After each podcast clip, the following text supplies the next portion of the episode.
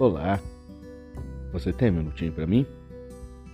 Uma das piores sensações que podemos ter na vida é aquela amarga sensação de que gritamos, gritamos, mas ninguém nos escuta. Às vezes passamos pela vida com essa sensação ruim de que nós não estamos sendo ouvidos.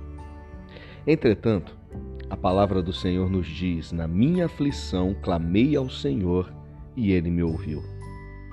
Essa palavra é uma palavra que enche o nosso coração de esperança, da paz de saber que nos nossos momentos de angústia não precisamos afligir o nosso coração, pois quando clamarmos, o nosso Deus, o Deus Todo-Poderoso, ele sim, sempre vai nos ouvir.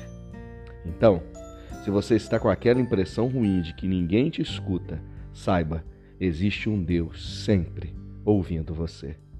Obrigado por me ouvir e que Deus abençoe muito o seu dia.